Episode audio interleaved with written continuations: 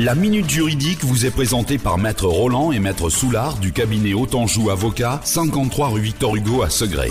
Bonjour Maître Soulard. Bonjour Coralie. Stéphanie de Ronazet a entendu à la radio que le code de la justice pénale des mineurs vient d'entrer en vigueur ce 30 septembre.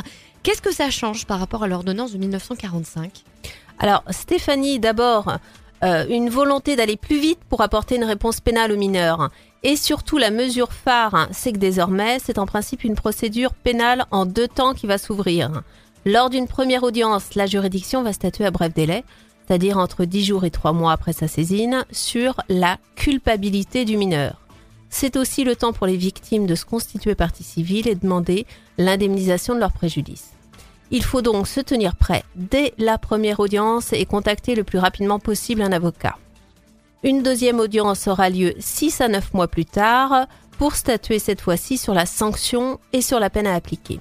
Et entre les deux, il y aura une période dite de mise à l'épreuve éducative. Merci Maître Soulard et vous nous expliquerez hein, cette mise à l'épreuve éducative.